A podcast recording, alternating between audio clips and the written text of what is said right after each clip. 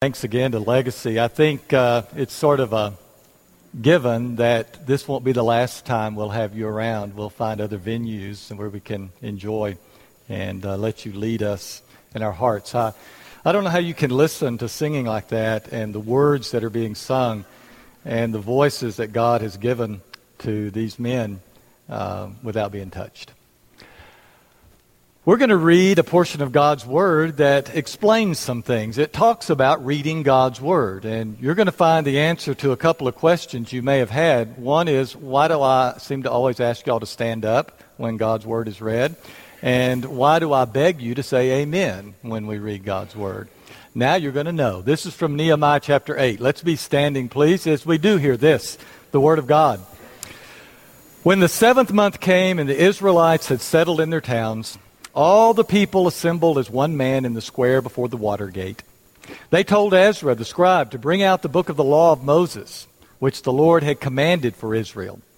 So on the first day of the seventh month, Ezra the priest brought the law before the assembly, which was made up of men and women and all who were able to understand. That's the children, by the way. He read it aloud from daybreak until noon as he faced the square before the water gate in the presence of the men and the women and the children. And all the people listened attentively to the book of the law. Ezra the scribe stood on a high wooden platform built for the occasion. Ezra opened the book. All the people could see him because he was standing above them. And as he opened it, the people stood up. Ezra praised the Lord, the great God, and all the people lifted their hands and responded, Amen. Amen. Then they bowed down and worshiped the Lord with their faces to the ground. The Levites instructed the people in the law while the people were standing there. They read from the book of the law of God, making it clear and giving the meaning so that the people could understand what was being read. Then Nehemiah, the governor, Ezra, the priest and scribe, and the Levites who were instructing the people said to them all, This day is sacred that also is holy. This day is holy to the Lord your God. Do not mourn or weep. For all the people had been weeping as they listened to the words of the law. Nehemiah said, Go and enjoy choice food and sweet drinks, and send to those who have nothing prepared. This day is sacred to our Lord. Do not grieve, for the joy of the Lord is your strength. May God bless the reading of His Word.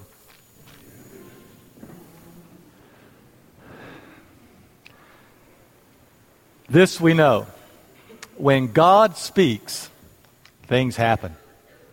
We learn that from the very beginning of the Bible, very, very, very beginning of all time. In the beginning, God said, Let there be light, and there was light. We know that the Word of God is powerful. It has formed this universe, it made us. And it continues to work in our lives. As the writer of Hebrews gives us this testimony, that the Word of God is living and active, it's sharper than any two edged sword, it's able to pierce and divide our soul from our spirit, our joints from our marrow. It's able also to enter into our very thoughts and intentions and to discern those. The Word of God. When God speaks, things happen. James tells us that the Word of God can bring life to our dead souls. In the book of James, we read this In fulfillment of his own purpose, he gave us birth. How? By his Word. And James goes on to tell us welcome then with meekness that implanted word that has the power to save your souls. When God speaks, things happen. And not only does God take our dead souls and bring them to life through His Word, He continues then to lead us and guide us through those days when we don't know what to do. We don't know where to turn. We don't know how this is going to turn out and how we can face tomorrow. Who do we listen to in times like that? Who can give us wisdom? Who can point the way? The Word of God. In a passage in Deuteronomy that was so precious to our Lord and Savior Jesus that he pulled it out in the midst of his battle with Satan in the wilderness, we have these words We cannot live only eating. That's not going to do it. We cannot live by bread alone. We have to have every word that comes from the mouth of our Lord. When God speaks, things really do happen. The Word of God has power in our lives, power to see into us, to pierce into the darkness of our hearts, into our confusion, to sift us, to judge us, and then to put us back together and to give us life again and to direct our steps so that we know how to live and have the courage and the strength to live. Now, the passage that we read just a moment ago describes all of that. It's a marvelous story that occurred whenever the people of God, way back centuries ago, whenever they were trying to get back together and learn what it meant to be the people of God again. These are the Jewish people who whose lives had been totally destroyed and upset and turned over by the Babylonian War and its resulting captivity. So many of them had been carried off into other lands, and, and their city had been destroyed, all the towns around, everything was gone, but now they had all come back, or many of them had returned. And they were trying to rebuild their lives, rebuild their cities, and rebuild themselves as the people of God. So, as our story takes place, a lot of things have already happened. They're being led by capable people like Ezra and Nehemiah. Before that had been Jeshua and Zerubbabel and those guys. You know, God had provided leaders for them. And they had come back and they had rebuilt their houses. And they had got the economy up and going again. And they had rebuilt the temple of God. And then under Nehemiah's direction, they had been able to put up a wall around the city, which was so important back then for protection and defense. But it wasn't enough. They had come back and they had rebuilt the things. But in order to be the people of God again, they had to hear the voice of God. God had to speak to them again. And they realized that. And that's why they came to Ezra, the scribe and the priest, and they said, You've got to read God's word to us again. If we're to live as a people, we have to hear the Word of God. And so Ezra took the Word of God. We, we think probably it was what we call the Pentateuch or the Torah, the first five books there of the Old Testament as we have them in our Bible. And he took copies of that and he, and he climbed up on this high platform. And there before all the people, there before the Watergate. Not Watergate, Watergate. That's a gate where they went out to get. Yeah, you got it. All right. Sort of hard to say Watergate anymore, isn't it, without us thinking of other things. But they chose a place where everybody could come. You know, there were places in Jerusalem that everybody couldn't go. There were places women couldn't go. There were places children couldn't go. There were places that ritually impure and unclean people couldn't go. But they chose a place where everyone could gather together because they realized that everyone needed to hear the Word of God. So Ezra climbed up on the high platform that was built for the occasion, and he took the Word of God, a scroll, and he began to open it. And as he began to open it, the people realized this is a holy moment.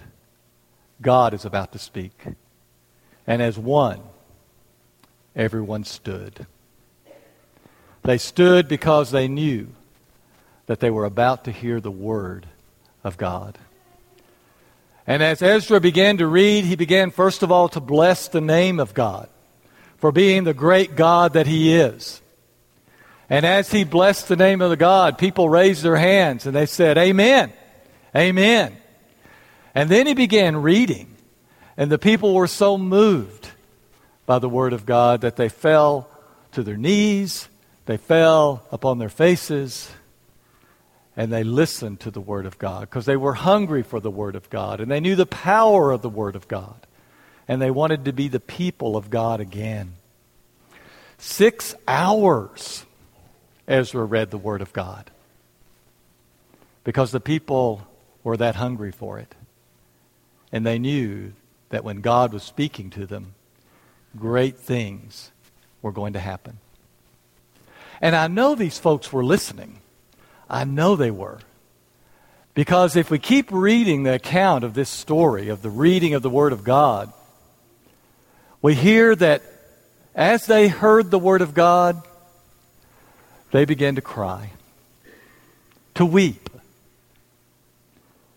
You know, if we really do open our hearts and let the Word of God be the living, active Word of God. If we really invite God to come and to pierce into our souls and to discern and to know our thoughts and intentions, if we really listen to the Word of God, we too are moved to tears. Because there are words in there that tell us about who we are, and we begin to realize this book, this God who stands behind this book, the Word of God, knows me. He knows my fears. He knows my frustrations. He knows the things I think that no one else knows. Listen to some of the Word of God that sifts through us and can move us to our knees and to tears. Passages like Psalm 144 O Lord, what are human beings that you would even regard us, or mortals that you would even want to think about us? We're like a breath, our days are like a passing shadow. Or Psalm 103, 15 and 16. As for mortals, their days are like grass. They flourish like the flower of the field, for the wind passes over it, and it's gone, and its place knows it no more. When we stop and think about ourselves, we're just a passing through, as the song says. And it won't be long before we're gone. And we know that we're weak. And we don't know what lies around the next corner. You know, the people of Haiti, were enjoying a day like every day. And then it was over. Many lost their lives. For the rest, their lives are forever changed. And we realize that that's who we are. We're, we're weak. And we may try to act like we're strong. We may try to put on a good face like we can handle anything that comes our way. But down deep inside, we know that's not true. And the living, active Word of God, the two edged sword, pierces into our heart and says, You're right. You're right. You're just here for a moment. The prophet Isaiah had an encounter with God. That description is in Isaiah chapter 6, and you know it. He was in the temple worshiping God, he says, and all of a sudden he had a vision, and he looked up and he saw the Lord, and the Lord was so great that the very hem of his garment, just the bottom part of his clothes, filled the whole temple. And as he tried to look up above that great robe, he could see that seraphim were flying around and, and they were shouting out, Holy, holy, holy is the Lord of hosts. The whole earth is full of his glory. And those words pierced through the heart of Isaiah because immediately as he stood in the presence of God, he said, Woe is me. I am lost. I'm nothing because I'm a man with unclean lips. I live in the midst of people with unclean lips. When we come into the presence of God and hear His Word, we realize how insignificant we are, and we begin to realize how sinful we are. Psalm 51, 3 through 5, David wrote, I know my transgressions. My sin is just there all the time. My sin is ever before me. Against you, God, you alone have I sinned. I've done what's evil in your sight, and you're right. You are justified in your sentence. And I don't blame you for being angry with me, for passing judgment Indeed, sometimes I think I was born guilty. And I must have been a sinner since that time, that day that I was conceived in my mother's womb. Paul, our friend, who leads us in so many ways, said much the same thing when he expressed his own frustration with himself. And he says, I just don't understand me, for I keep doing what I don't want to do. The things I say I'll never do again, I hate those things, and I turn around and do them again. He says, I delight in the law of God inside. If you ask me what I think about God's law, I say it's wonderful, it's sweet, it's beautiful. But there's another law at work within me the law of sin. And it seems like that law wins out too many times. That it makes me a captive to do things I just shouldn't do and don't want to do. And at that point, he just screams, Wretched man that I am. Who can help me? Who can rescue me from this body of death? The Word of God is honest with us. It tells us who we are. And if we listen to who it says we are, we're going to fall down on our faces with those Israelites of old. And we're going to cry with them.